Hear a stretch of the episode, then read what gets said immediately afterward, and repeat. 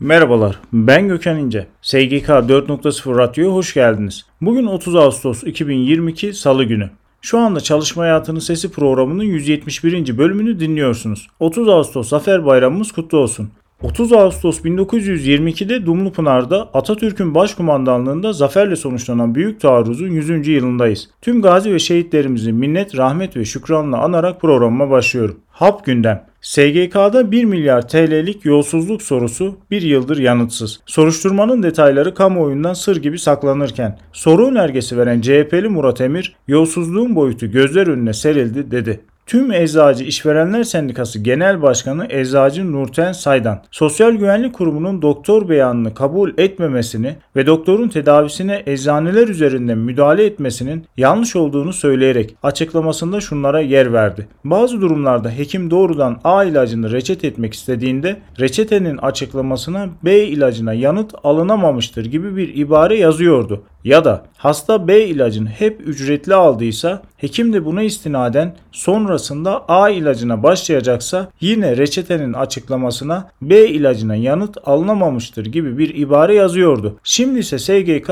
hekimin reçetede hasta şu ilacı kullanmıştır sonuç alınamamıştır şeklindeki beyanlarını kabul etmem. Hastanın medula ilaç geçmişinde o ilacın kaydı olması gerekmektedir diyor. Söz konusu değişiklikle doktorun tedavisine müdahale edilemez ilkesi tamamen değerini yitirmiş durumdadır. Emeklilik Gözetim Merkezi 25 Ağustos 2022 verilerini açıkladı. Bireysel emeklilik sisteminde toplam fon büyüklüğü 317.7 milyar lira oldu. Toplam fon büyüklüğünün 280 milyar 319 milyon lirası katılımcılardan gelirken Sistemdeki devlet katkısı 37 milyar 375 milyon lira oldu. Sistemdeki toplam katılımcı sayısı ise 7 milyon 555 bin kişi oldu. Açıklanan rapora göre 2022'nin ilk yarısında sigorta endüstrisinde küresel birleşme ve satın almalar son 10 yılın en yüksek seviyesine çıktı. 2022'nin ilk yarısında toplam 242 birleşme ve satın alma anlaşması yapıldı. COSGAP genç istihdamını kolaylaştıran mikro ve küçük işletmelere hızlı destek programının 4. başvuru döneminde destek tutarını 100 bin liradan 125 bin liraya çıkarttı. Uluslararası gelişmeler. İngiltere'nin en büyük iki sendikası ücret artışı taleplerine odaklanarak sonbaharda eşgüdümlü grevlere gidilmesi için çalışma yapıyor. Unite ve Unison sendikaları Eylül'de yapılacak Sendikalar Konfederasyonu Kongresi öncesinde grevlerin daha etkili olabilmesi için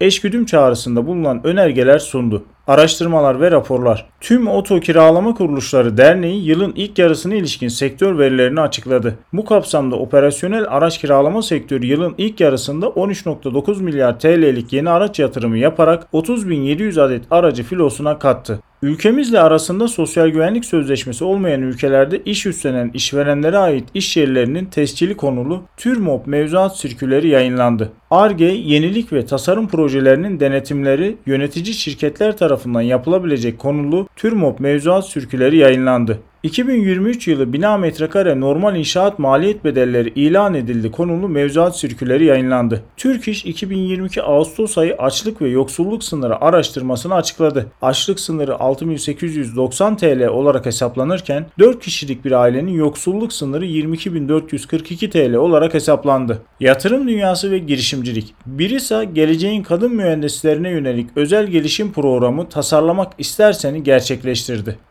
Ben Gökhan İnce, SGK 4.0 Radyo'da Çalışma Hayatının Sesi programının 171. bölümünü dinlediniz. Programımızda çalışma hayatına ilişkin olarak yayınlanan güncel gelişmelere özet halinde yer verdik. Programımızda yer verdiğimiz özet gelişmelerin detaylarını e-posta bültenlerimizde bulabilirsiniz. E-posta bültenlerimizi görüntüleyebilmek ve üye olabilmek için internet sitemizi veya LinkedIn hesabımızı ziyaret edebilirsiniz. Bir sonraki yayında görüşmek üzere.